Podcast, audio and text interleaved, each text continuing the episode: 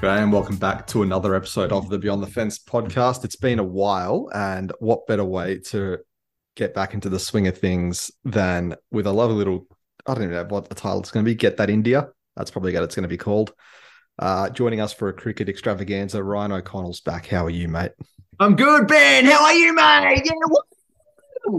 I don't need you to be the yang to my yin. I really don't need you to bring the energy. I'm well. How are you? I'm good, mate. It's been a while. I think the Ashes was the last time we spoke. oh wow, jeez, it's like a year ago. Holy hell. That that that would make sense. Well, we've spoken offline. This is the first podcast since then, to be fair. Yeah, but I don't really want people to assume that we associate on a regular basis outside of you know what we do here. Not good for your brand. I was thinking more about you than me. All right, let's get on with it. um, yeah, we haven't we haven't done our um little mini series this summer. It's been sad. I've missed you. Oh, I missed you too. And I said that without smirking. I was. Um, do you, let's start because I know we, there's not re- there's a bit to get through, but not really of any substance. bit like the uh the summer of cricket that we've just been born witness to.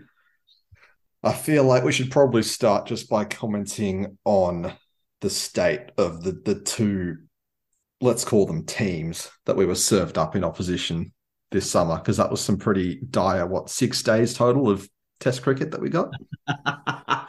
yeah, I think the Windies were kind of probably, as you'd expect, as advertised. They haven't been a strong team at the test level for, for some time um, for a whole host of reasons. So I wasn't expecting much for the Windies, and my expectations were certainly met. I was probably expecting a little bit more from South Africa, to be honest, not just because they came here as the, I think they came here as the second ranked test team uh, in the world or third or ended third. Um, but because, you know, they've got a pretty impressive bowling lineup, not just on paper, but we've seen a lot of those guys bowl before. And I, I thought their bowling attack might just give us a bit of opposition or, a bit of stiff opposition. But unfortunately, whilst the bowling team kind of started strong, I think that the batting was horrific. I, I was not expecting them to be that bad. Uh, after the first test, I kind of dug into the numbers and maybe we're giving them too much credit or, or, thought that they were better than they were. But the numbers actually indicated that we shouldn't have expected too much. I think only Elgar averaged over 30, I think, before coming into this series. So, yeah, the batting let them down. And unfortunately, that started to affect the bowlers who just kind of lost a lot of everything confidence, momentum, um, fight, will. Uh, and they were kind of defeated by the third test, even though they ended up in a draw. But it was more to do with the rain rather than any fighting from South Africa. Let's be honest. So yeah, uh, across the whole summer, um, Windies and South Africa were both disappointing. But I'd say South Africa even more disappointing because I was expecting a bit more. I'm not sure about you. No, because I've kind of, you know, been fed the narrative that you know once you got the wicket of Elgar, then you're into the tail, and that that kind of bore bore fruit. You know, I think they kept showing the stats since Elgar was made captain, and you know, some people have it and some people don't. And I don't know how much of that is actually correlation versus causation, but if it is um, whatever the one of those, I don't know the difference between the two, but he doesn't have it, is what I'm getting at. Um, as a captain, because I think he averages like 25 or just something incredibly low as a captain versus over 40 without it. And then in a team where you've got guys in there like 30s who have played four tests, like the rest of that batting, I hadn't heard of half the blokes. I'll be dead set. Yeah. Like Sarel Erwee and whichever class and they dug up out of first class cricket. But yeah, it was not pretty. And I mean, I think at one point, like Maharaj was outscoring like every single batsman yeah. that that play, and he obviously gives it all back with his bowling, but it, that it's probably not the. It's not. It's a scathing indictment of the state of their their team at the moment. Yeah, I mean the problem with I mean as Elgar was the most they're a most accomplished batsman, but the minute you name captain, other sides do just kind of target you a little bit more. And when you get a side like Australia who don't just have the intention to target you, but actually have the execution to do it, and you know that their bowling plans to him were pretty obvious and became pretty obvious very quickly and were very successful. And I assume other teams have been the same in terms of targeting him. Um, and the problem is, it's not like one of those examples where, okay, but his captaincy's so good that you just kind of put up with the low scores. Um, his captaincy was terrible. Or, or, or they didn't have a plan A, let alone a plan B half the time. And Shaun Pollock actually mentioned it at some point in the broadcast for the Sydney test is I don't know what the plan is to get the batsmen out here.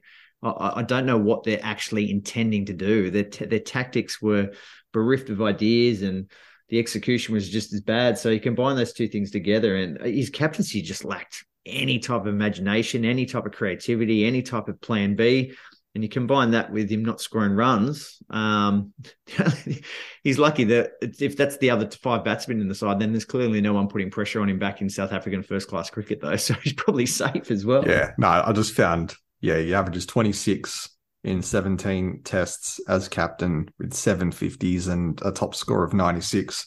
And then the other um 65 tests, he averages, yeah, over 40 with 1300s. Yeah, so captaincy has not been to his liking from a batting perspective, but yeah, it's it's not like he's sitting there saying, "But geez, he's such a great tactician that it doesn't matter." He he was, he was bad on both counts. Um, so yeah, yeah, not uh, not didn't really put up much of a fight the Saffers, unfortunately.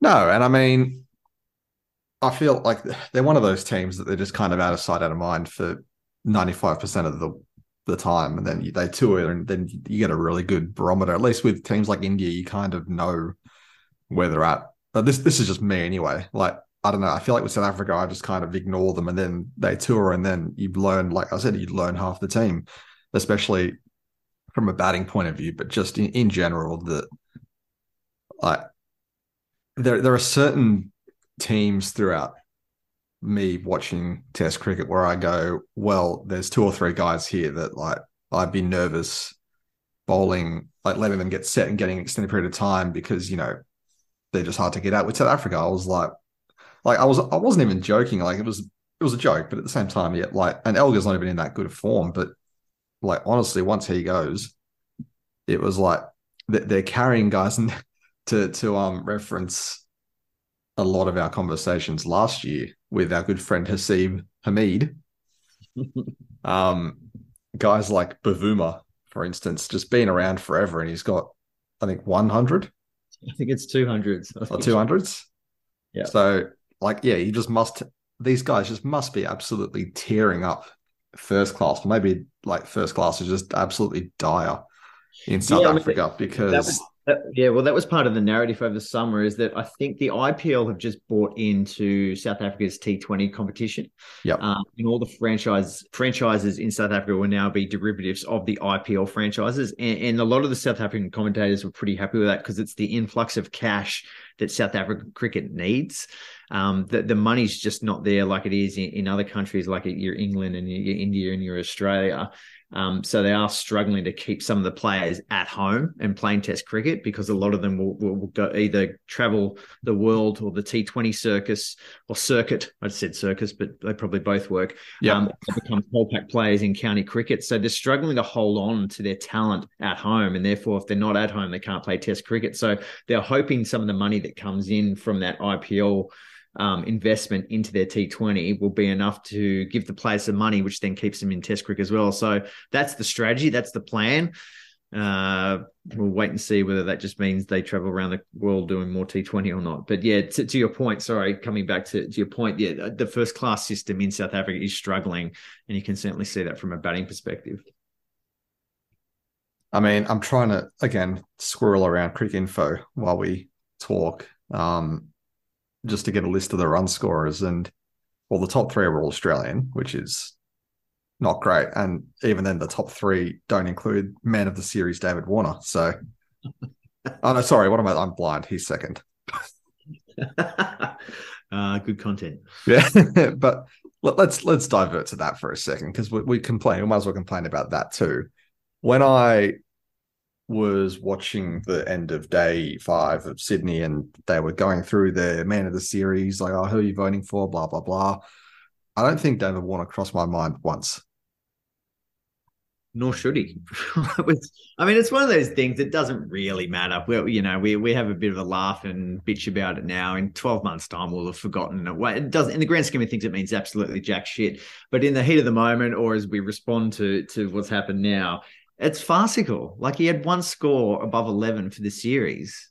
And, yeah. and that to get him in the series, it was just ridiculous. Um, and you know, I, as I mentioned to you in our in our group chat offline, you know, Travis Head's 92 in that first uh, test on an incredibly hard wicket against a fired up South African attack when the series wasn't just alive, it was the first test, which was going to dictate what happens in a three test series. For me, that 92 was way more important than the 200. And then he backed it up with, you know, two more scores above 50 at an incredible strike rate. It, for me, he was the no brainer as the man of the series. Um, and yep. then if, if, it wasn't him, it still wasn't Warner as second or third. you know, Steve Smith scored runs, Pat Cummins bowled well. Stark well in, in the two games. Brought Nathan Lyon. Like it's it was just yeah, he wouldn't be in the top four to five for the men of the series for me. Yeah, to to your point, I think everyone thought it would be head 213 runs, average of 53, strike rate of over 100, which is, you know, unheard of in Test cricket. 350s from his four innings, but no hundreds. But, you know, it was that consistency of scoring and the speed of scoring no other Australian batsman made it look anywhere near as easy as he was making it look, especially in that really counter-attacking 92 up in Brisbane. Yeah, he's almost the perfect number five at the moment, especially on Australian soil, because he, if you're in a bit of trouble, he comes back and he just brings the game back to you so quickly. And if the batsmen ahead of him have done well, then he just you know piles on the runs in quick fashion without taking up too much time before we get to bowl. So it, you know when you you score at that pace and that that quickness, it really does set you up to do other things in the test match. So it's not just the runs he scored to your point. Well, I mean, what was his strike rate at the end, did you say? Head, uh, 100.9. That's just incredible in test cricket, especially when you consider that first, that first, um, the first deck was incredibly hard to bat on, and then the third deck was really slow to bat on. So you know you got two opposites there in terms of batting trickiness decks, uh, and yet he's scoring at such a, an amazing clip. So yeah, he was my obvious man of the series. To be honest, it was ludicrous that Warner got it. But as I said, we we probably won't even remember this in six months' time. I mean, do you remember the series in the Ashes last year? I can't. Wasn't it head? It'd be hilarious if it is. I honestly can't remember. so you know, man of the series in cricket is not necessarily the most prestigious kind of award to get, but yeah, it was certainly. I think we'll remember this. We will remember this one, but probably for all the wrong reasons. I got to look this up now. Um, Warner and Carey both had strike rates in the 70s, but everyone else was kind of hovering. You know, in Test cricket, you're usually hovering around that. If you're above 50, you're doing all right. So, yeah, um, you know, that's a it's a T20 strike rate. How Head was doing. Yeah. Sorry, uh, man of this. It was Travis Head. There you go. Yeah, well done. See, so I've just disproven your point. I do remember. we had to look it up. no, but I at least gave an answer. Um, we're confident though. Do you know who the South African highest run scorer was? Oh, geez. Uh, was it Maharajah? No. No, he was actually fourth. The keeper. The keeper. Verreynne. Yeah. Nope. No. Uh, I don't know. Who was it? Bavuma. Because he got that 170, the, the one score of 70. Or 60, 65 was his top. He had, yeah, he got 185 and an average of 37 with 150. I mean, in the way South Africa's going, 37 is not the worst average, to be honest. But... Yeah. Um, Verreynne had 168 at 33. Yeah. Okay. So in, with one less innings. So probably gets around it. Yeah. Erwee was third and then Maharaj fourth. And then, yeah. Um, Actually, on the South African batting lineup, one player who I was impressed with that I hadn't actually really seen anything of was the uh, Marco Jansen, their all rounder. Maybe I'm just I've got a thing for tall all rounders, but um, he at least like he's batting seven and usually with not a lot of runs on the board. But I thought, you know, him and Verreynne had a couple of really nice later order partnerships that probably saved South Africa from being well more embarrassed than they realistically were. Yeah, one thing he does well is he actually uses his height when he's batting. He gets that front foot quite well forward, particularly against the spinners, um, which not a lot of tall batsmen, particularly all rounders who aren't batsmen or, or, or, bowlers, I should say, they don't necessarily use that height to their advantage. Um, but he's certainly quite talented. He got you know some nice reverse swing when he was bowling. Uh, I think he's quite young too, right? So I think they've got a bit of a talent yeah, there. he's about 22 or so. Yeah. Yeah, so they can probably build around him. I, I, think his spirit got a little bit broken towards the back of the series, if I'm honest. Well, uh, who, who wouldn't? And having said that, he did bat quite well on the last day to, to kind of bat out the draw, so it can't be too. Yeah. Did, didn't really score many runs. He only scored 77 runs, but Yeah, it was more his bowling started to lack a bit zip towards Yeah. the end. I felt he comes across as like that bowling all rounder. But yeah, a lot of his innings were really just more about survival than scoring runs because he only strike rate was 29. Yeah. But at that point, he's usually just batting out draws or just batting out time. Yeah, correct. Um, mean, in that regard, I think he did all right. Yes. Yep. Uh, I mean, you know, they have to look for positives. So I do agree with you. I think he was one positive, along with the bowling of Nortje. Is that how we say it? Nortje. Yeah, who I was very impressed with. I know I'm not alone there. I think half of Australia fell in love with him. You know, we tend to, we tend to. I know there's a lot of people that don't like him, but I, I think we tend to have a bit of an affinity towards guys that just really give a shit and try. And he, he, you know, I know it's a cliche, but he's certainly got a big ticker.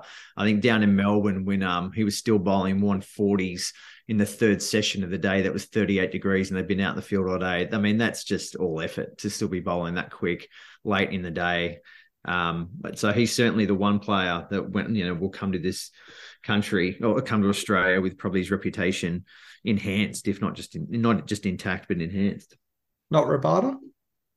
No, I thought he was piss weak, to be honest. I thought he was. I thought he was dreadful. Having watched him bowl in South Africa and, th- and thinking he was maybe one of the best bowlers, if not the best bowler in the world when he was on his day, I thought he was dreadful in this series. He just lacked penetration, he lacked accuracy, and he started to wave the white flag way too early for me. I, I was very disappointed with him. Well, he had eight wickets in one match. So, and he only, he had 11 for this. That's three wickets in two other matches. Still, to be fair, Cummins was only leading wicket taker with 12. So, Well, he certainly had plenty of bowling too, so you can't claim that he didn't have enough overs or innings. Because anyway, he only bowled 77 overs. yeah, because he's a pea heart. Why, why did I feel like he was the captain at one point? Or maybe he's captain of limited overs. I'm not sure. Oh right, yeah, maybe.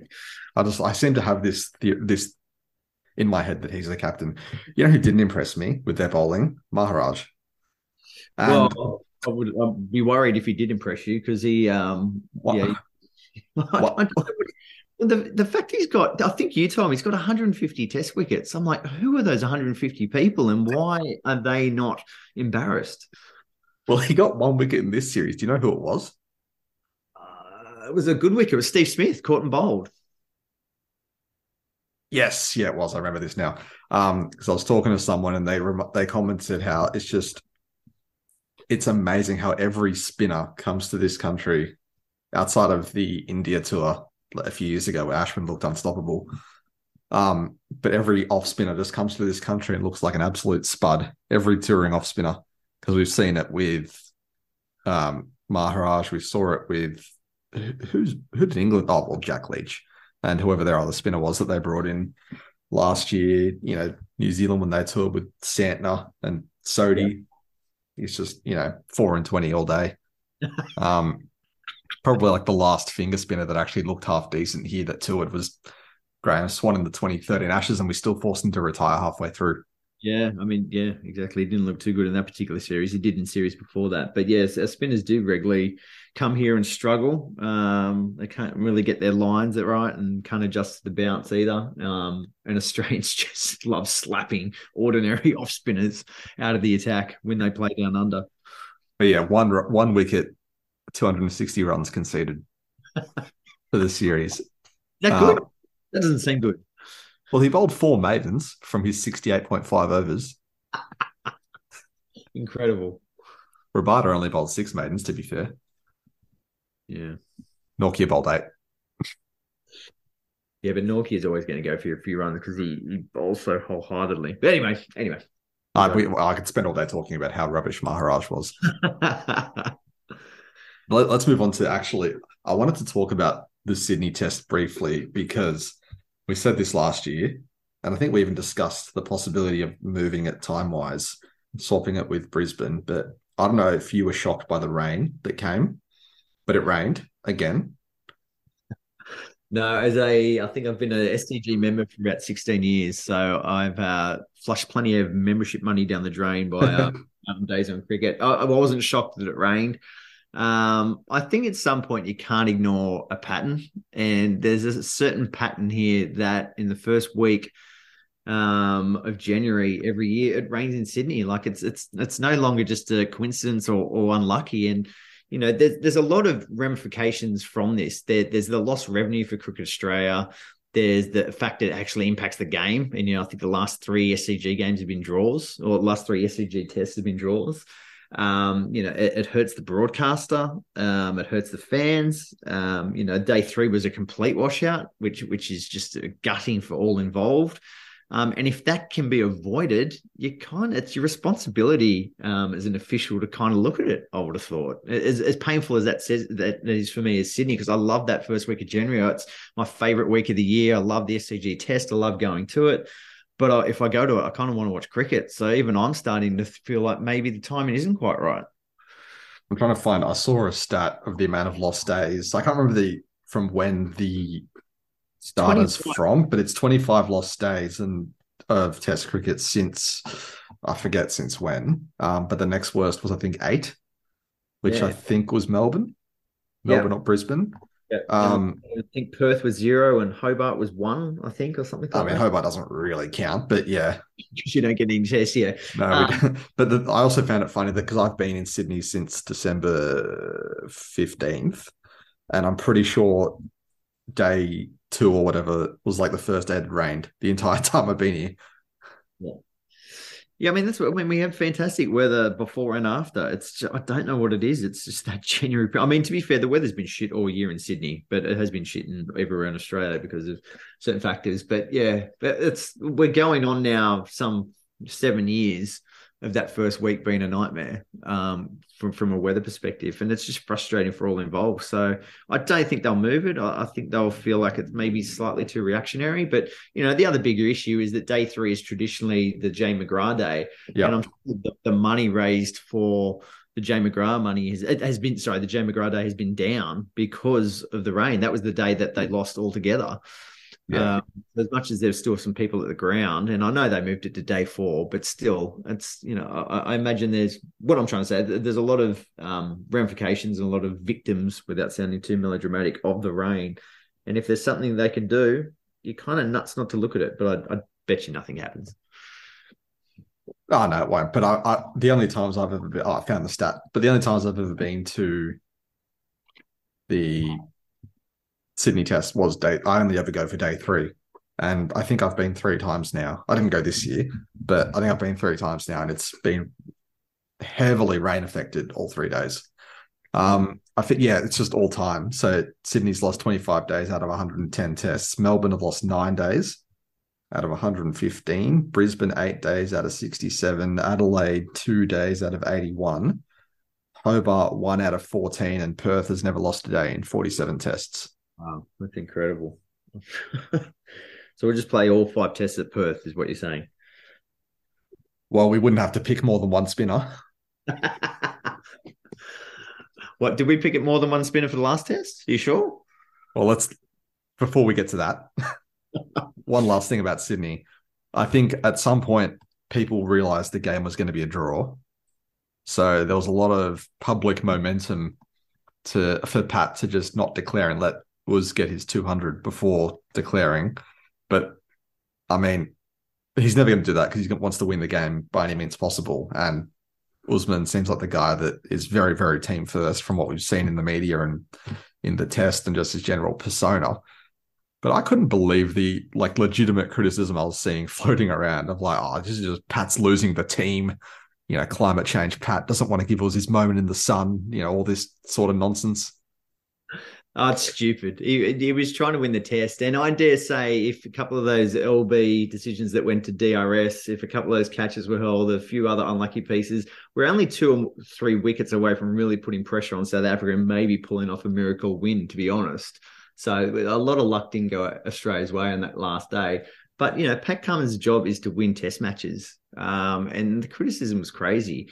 Um, I, I can understand where it's coming from, but, you know, Uzi is an established 36 year old cricketer who has had a fantastic year. Um, you know, he's under no threat um, to lose his position in the side, so he's not fucking around with his career, which is some of the criticism I saw. Well, well, you say that, but yeah, but I mean, if you score 195, to be fair, Lang is not coaching anymore, so yeah, I think you're probably right.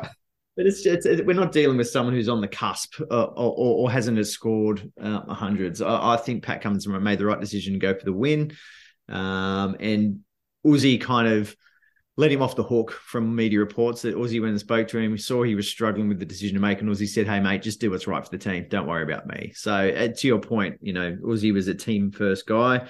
Aussie himself, I think, might have said if he was 25 and 26 and maybe had only scored 100 or not, hadn't scored 100 at all, that probably would mean more to him and maybe it was more important. But I think, given where we are, I think this is just people looking for an excuse to have a go at Pat, who's suddenly, out of nowhere, become a polarizing figure, which is kind of weird to me. But there you go. Okay, now you did snarkily mention two spinners. So do you want to have a moment to run at Ashton Agar? Oh, don't set me off, Ben. I, I, I, don't start me, rabbits. It staggers me that the Australian selectors could pick someone whose shield average or first class bowling average is 41 and somehow expect him to be better at test level. I, I, it just blows my mind that we think Agar is a frontline spinner. He's he's just not in any way, shape, or form. He's taken one shield wicket this year He's never been a, a prolific turner of the ball. Um, he doesn't really hold down an end and maybe not take wickets, but he's really, really, you know, miserly with it with, with how he uh, concedes runs. I just I, I, thought it was a shocking selection, and it's been compounded by now taking him to India as well. I just I, I don't understand the Ashton Agar love affair from a bowling perspective. He's, he's not a bad bat, but you know, the old adage of a good all rounder can hold his spot in a team either as a top four bowler or a top six batsman. He can't do either of those things. So for me, he's not an all rounder. And he's. Are, are you telling me that the 22 overs he bowled for 58 runs and zero wickets was a waste of a spot? I certainly am, and uh, yeah, I mean, there was, I actually found a couple of the selections baffling. I wasn't really sure why they went with Renshaw. Uh, it's nothing against Renshaw at all. I actually think is a quality bat, but I, am just not really sure what the the strategy or the tactic was. I think Carey was coming off 100, so he definitely could have batted up at six, and we could have kind of carried another bowler in that regard. I, I wasn't really sure what they were looking at. People kept saying they wanted to have a look at Renshaw before India. Like, as what? As a spare opener in case Warner drops over there? If, if I can kind of see a logic there. Um, but in a dead rubber, I think I would have been a little bit more adventurous against a side that was struggling to score runs. I, I would have had a look at a couple of the young bowlers, or, or you know, that they've just picked Murphy for the for the um, Indian tour, so clearly he was on the radar. What a perfect time to put him in in a no pressure situation. I, I just it baffles me. The, the Agar selection really baffled me, and he did little to back up that bafflement. I've just made up a word, but he little to back that up with his performance as well. And we gave him the new ball in the second innings. Like, what the hell are we doing? Well, yeah, because I didn't have enough seamers. so, so you would have given Lance Morris a baggy green. Um, yeah, I've called you out, haven't I? No, I, I, don't know if I would have. I, a lot of people were kind of curious to see him, uh, but all the reports leading into that Sydney test is that it was going to be an old school SCG Turner, like it was going to be from 15 years ago when we were picking MacGill and Warne. Uh, and a lot of the people said if it didn't rain, that's exactly how it would have turned out. So I didn't necessarily have an issue going to, with two quicks and I would uh, with two spinners. Um, but I wouldn't have picked Morris to be honest, mate. Um, and you wouldn't have picked Agar as that second spinner. No, I, I, definitely would have. I mean, I mean, it's pretty unlucky that Glenn Maxwell broke his leg when he did because I think he may have got that all rounder spot that went to, to Agar. Um, but I would have had a look at Murphy and I definitely would have picked another quick and it would have been Boland because he's done very little to, to get dropped. He's done very little wrong to get dropped. Um, and I think we could have carried an extra bowler because, you know, they were South Africa weren't putting enough pressure on us with the runs that they were scoring. So we definitely could have moved Carey up to six, and that I would have gone with Carey at six, and picked Boland, and then had a look at Murphy. Is what I would have done. Well, we've kind of morphed to discussion, so we'll just move on to a look ahead to the Indian tour coming up. Uh, you mentioned Glenn Maxwell, and I heard him talking on the because he's obviously on the Fox coverage of the BBL, and I heard him talking the other night about how you know about his recovery, and he was hoping to get a look in I think in probably a perfect world, uh, to that India tour. Obviously, that hasn't happened. Yeah. But I think you're suggesting then that if he obviously hadn't broken his leg, he'd at least be on the plane. I think so. I, I think he's. He, I think he scored hundred last time he was in India, if I'm not mistaken. I, I, definitely know that the hundred that he's got at Test level came on the subcontinent. Um, he's a pretty good player of spin, and he just does give you that um, off spin or uh, extra spin uh, option from a bowling perspective. And you know, we don't need to talk about his fielding. He's probably one of the best fielders in the world. So I definitely think he would have been in that squad um, because he offers a lot. Um, but yeah, just a unluckiest, unluckiest, unluckiest, unluckiest time to, to break your leg for poor old Big Show. Yeah, I'm just. I finally managed to navigate the uh, Cricinfo maze, and I've got the current shield stats up in front of me. So if we go through the other batsmen in the squad, obviously you've got all the usual suspects there. You've got, you know, Carey is the keeper batsman, Head, Khawaja, Marnus, uh, Renshaw, Smith, Warner. But then you've got, sorry, you, Renshaw, like you said, is kind of the the spare man. once you get a look at him, and Peter Handscomb gets yep. a recall after don't know how long, but has the most runs in Shield cricket this season by a pretty handy margin. Couple of hundreds, including a double, averaging over 80 at a strike rate of over 65. So I mean, there's probably a world there, and we all know how good a player of spin he is. And with the Indian dust bowls, a fair chance he gets another test. Yeah, I was about to say his his questions over him at test level are about his technique and that strange kind of technique he has, but it's only really brought him undone against quicks and, faster bowling. He still remains a pretty good bo- uh, player of spin, and considering he's in good form, he's scoring runs for Victoria um, and he plays spin well. I, I think that's a pretty sensible, smart selection by the by the selectors for mine. Oh, clip that audio. That's rare. a, a, rare congratulatory comment for the selectors. Um, an interesting name is second on the Shield run scoring charts, though. Cameron Bancroft. Is that right? What's the yeah. average? Uh, he's got 483 runs, average of 53 uh, 300s. Well, 300s is nothing to sneeze at. That's pretty good. Um, but I, obviously, I think the issue, and I, I mean, look, it's probably an issue with Handscomb too, but if he's got 300s, he's only got 480 runs in 10 innings, then what's he done the other seven innings? Well, it's good enough for David Warner to get man of the series. So. True. I but I mean, like looking at it like that's kind of flawed. The point is he's got 300s, but there's probably not really much of an avenue for Bancroft to ever play Test cricket again. Not even just because of the the, the ball tampering, because I think he was pretty like not wrong place, wrong time, but as far as well, I mean, involvement, he has, he has, played a test since Sandpaper Gate. I think they brought him back in in England. Was it maybe? Yeah, so, and he kind of flopped. Yeah, yeah, sure. Um, but I think he's one of those guys who's just going to end up being like doesn't matter what he does at shield level, he's just cards marked. Yeah, fair enough. Which is a bit of a shame for him. But I'm not going to lose too much sleep over it. No, neither am I. um, I'm trying to find Ren. Oh, here we go. I found Renshaw. Okay, so Renshaw's got 310 runs this Shield season, but he's also got his top score is 200. So yes. he's got He's got 110 runs in seven innings. Not much else. nah, it's a 200 not out too, so that really helps the average. yeah, it's the Warner conundrum they call it. Well, that's why he's the best batsman in the country. But like in all seriousness, is there anyone you would have picked ahead of Renshaw? Like, there's no one really jumping out at me on this list. No, not really. Um, it's it's it's. I think you know if you got the top six that we have, I assume that you know Green's been picked, but he may not be right for the first test. So, no, um, you know Renshaw batted six last test, didn't get out, so you can't drop him. Uh, and then Handscomb is a good player spin. I, I don't have an issue with that kind of batting selection lineup. No, I mean you got other guys like you know Tim Ward from Tasmania's third on the Shield charts. You got you know Sam Whiteman who's been around forever. Hilton Cartwright, that'd be an absolute long shot to get another test out of him. But yeah, there's not much. I mean, the, also the forgotten man, Kurtis Patterson. But you know, I don't think he's ever going to. Here with that was an absolute right place, right time. Get that one test for him. Sri Lanka at Manuka Oval in Canberra, I think. And what did he get? What, Got was it 100. 160? No. No, it was a, He got I think he got 100. He got a 30 and then 114. I think it was. Yeah, right. There's some absolute enough knowledge. Enough knowledge. I love it. Should name that the podcast. I didn't know he was man of the series, so it's not that enough. Oh, God.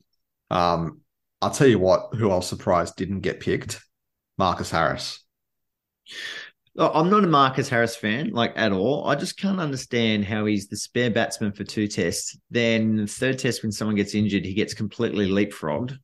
And then when a, a an over a, a tour squad is announced, he's not even the spare spare batsman. Um, now I wouldn't have picked him in, in the first place, but you've got to be asking, what am I doing wrong here? I'm the, I'm the 12th man or whatever on the on the next cab off the rank from a batting perspective for tests. You know, I think the Windies test as well, if I'm not mistaken. Then there's an injury to, and then Renshaw leapfrogs him. Like uh, I don't really understand. Well, well, Renshaw bowls handy off spin. You've got to remember that. Yeah, yeah, very. um, so No, I- with. So uh, yeah, I mean, it doesn't bother me because I don't rate Marcus Harris, but it, No. it- it's weird. I, I I agree. I don't rate him either. I've never have, but I well, I used to. That's probably unfair, but I agree that as a process, it's probably not not not a not only just you know confusing from a outsider's point of view, but I'm sure even internally there's got to be not just him, but other guys that are kind of in that same boat, looking at that and going, well, what's well, what's the point of being around the test squad if like I'm not even going to get the shot at the opportunity when Yep. the next guy come like when when there's a chance for me because Yep. I'm sure it's happened in the past. Um, I think Scott Boland probably a different story because he was just kind of a random elevation, and we probably shouldn't have released the audio of us denouncing that pick because we look really stupid. But yeah, that one come back to bite us on the bum. that's okay. No one listens. It's fine. But yeah, like process wise, I just I don't understand what the actual criteria is unless they just, you know, Harris just has no value to anyone else. Maybe he's not got a BBL contract, so they're like, oh, you can just hang around with us for a couple. maybe, maybe he pours a mean glass of water, and maybe they're just like, you know, we have to have him in the squad at 12th man. But I gee, thought- can't let he, him back. he mixes and he mixes a mean cordial. What he's just so unnotable that he won't cause a, a kerfuffle when he goes to Baker's Delight to get the cheese and bacon rolls. Maybe they heard his one sledge of who was it? Uh, Some Indian batsman. He said there's good circuit in Perth. I forget who it was, but he, I think it might have been Rishabh Pant. And then that's marked him. He- he's good around the ball. He's good around the squad. You know, Yeah, it's like that classic state of origin. He's just a good fella to have in camp. Good trainer. He must. He's the Clint Gutherson of Australian cricket. I figured. I figured it out Oh God, there's a nice crossover analogy for all our rugby league fans out there. because no, hear me out. Because the people that matter, namely uh, analysts and the selectors, think he's good, and all the fans think he's rubbish. Yeah, and as ever, the fans are right. Yes, always. Uh, bowling wise for this squad, there's probably a few question marks in the pace stocks. Obviously, Starc with his uh was it Starc and Green both had finger they were both fingers, right? Yep. Yeah. Um I haven't seen any news about their availabilities. They've both been named, so there's probably hope for them. But you know, at one at what point with Mitchell Starc do you just go, you know what, it's not worth it. Just have a break. I think the last thing I read is that they're both probably very unlikely to play in the first test, but they might both be right by the second test. And uh, is it a four test series from memory? So I, I think, given Yeah, I the, so. the length of that tour, I don't necessarily have an issue with them both going. Um, but yeah, it, you you definitely. I don't know if you want to be picking both of them. Is the problem in that second test? So you got two players coming back from a finger injury. You wouldn't hate to lose one and be down a player early um, if you bring them back too early. So yeah, I, I don't have an issue with both of them being in the squad. I think they've picked a, a pretty good squad and a fairly deep squad. It's it's it's a it's a longer or sorry, it's a deeper squad than we normally take. Um, 18, yep. yeah, but part of that is obviously it's poor test, but also the, need for maybe a bit more extra spinning depth. Um, but no, I, I don't have an issue with with them picking Starc in the squad. Um, I think you know we may need him. The thing is, though, obviously you mentioned before with the obviously Starc and Green missing how you would have gone five bowlers and just batted Carey at six. Would you run that risk in India? Uh, no, I think we're going to need the runs in India, to be honest. Uh, um, I think, you know, Warner does not have a great record on the subcontinent. Um, Khawaja is a very good player of spin. Has Labuschagne to it over there? I think he has just once. Steve Smith's obviously great. Travis Head's not fantastic away from home.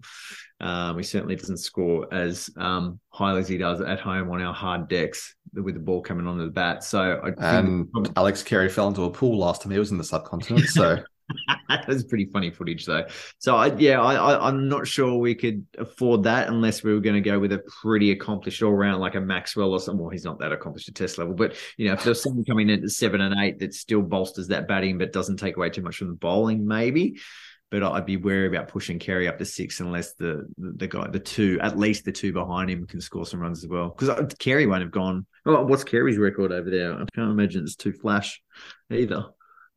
Uh, yeah, I, I don't know. Um, but is there an avenue then to maybe they just go two pace, two spin, and bat Handscomb at six?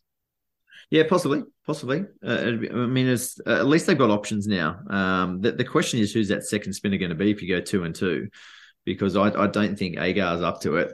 Murphy hasn't debuted; he's only played a handful of Shield games, and Swepson hasn't really knocked down the door, hasn't set Test cricket alight when he's been given a chance either. So it's it's not like we got a MacGill as the second best spinner in Australia when we had you know our heyday of leg spinners. So I don't know is the honest answer what what they'll do, um, but at least we've got options. In, in that vein, then, because you hear again referring to BBL broadcast, Adam Zampa talking about his still uh, existing but maybe fading red ball aspirations. I think he played his first Shield game for New South Wales in God knows how long recently. Yeah. But I guess the question is there, would you have taken him over to India? I mean, over Agar, yes. Um, I know he doesn't have the reps from a first class point of view and, and a shitload of overs. Um, but yeah, I would have. I, definitely would have taken Zampa over Agar at least. And to um, answer your Carey question, he in Asia he's got uh, 268 runs at 53. Yeah, right. Okay. For over six innings. So, you know, not bad. Horrific. No.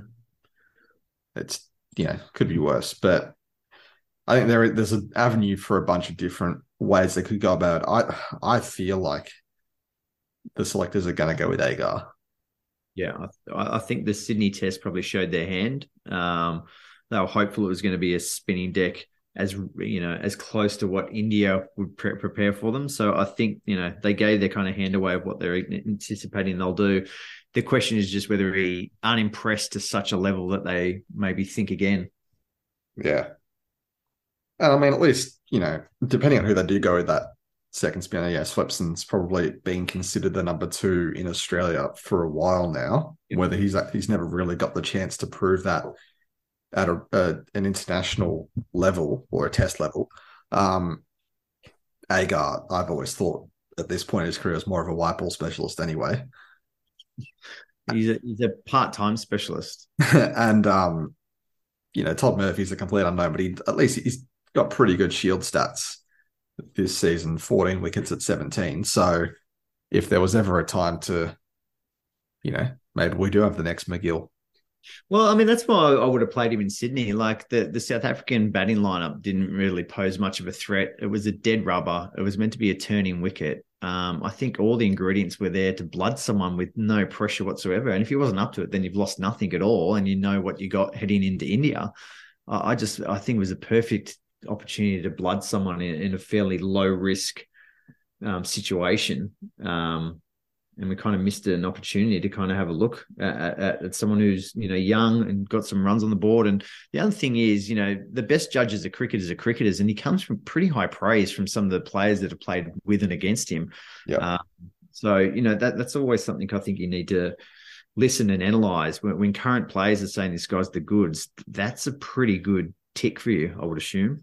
Yeah, I'm just reading some stuff about Agar now.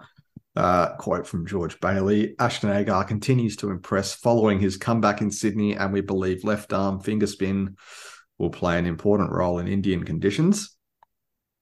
And then the article goes on to say that Australia were routed by left arm finger spinner Prabath Jayasuriya during their most recent test in Asia last July. He obviously he had 12 wickets on debut in that test. And then if you go back to our last tour of India in 2017, uh, Stephen O'Keefe played all four tests that series with Lyon and they both got 19 wickets each. I think that the key missing part of that entire what I've just said is that both Jayasuriya and Stephen O'Keefe are much better spinners. Yeah, I it reminds me of those years ago when everyone was picking a leg spinner because we had Shane Warne. It's like, yeah, but we've got Shane Warne. it's not just you, you pick a leg spinner because um, you know you think you need one because Australia's got one. It's like, no, we've got a great one. You, you, it's like when everyone's picking four quicks when they didn't have when the Windies were dominating. Uh, when everyone was picking an all rounder because Flintoff was doing well. It's like, no, you got to have the talent in the first it, place. It's, just... it's, it, there's a very, maybe more so in cricket than any other sport, there's a huge mimic culture. Yes. Because yeah. everyone since Flintoff has been searching for that all rounder. Yeah. Yeah. It's, you got to have the cattle, not just the, um, the intent. but I mean, other than that, I think we've covered everything that I've got on my little sheet here. I did ask if there were any questions. The only question I got was from Reese, and he just asks, "Why is Ashton Agar?" So, so what? Finish that sentence. That that why is Ashton Agar? That is the that is the question. Why Agar? Yeah, I mean it's a fair question. I don't know the answer. Why is Ashton Agar? Yeah, no, no one knows. Ask George Bailey. Uh, you got anything to promote before we let you go? No, I don't do anything anymore. I'm lazy. I just uh I retweet you. That's about it. Well, that's a lie. Yeah, it is a lie. you can't even can't even do that. Uh, no, nothing for me to promote. Thank you, mate. All right. If we score 15 runs like the Sydney Thunder in the first test, maybe we'll get you back. Perfect. All right.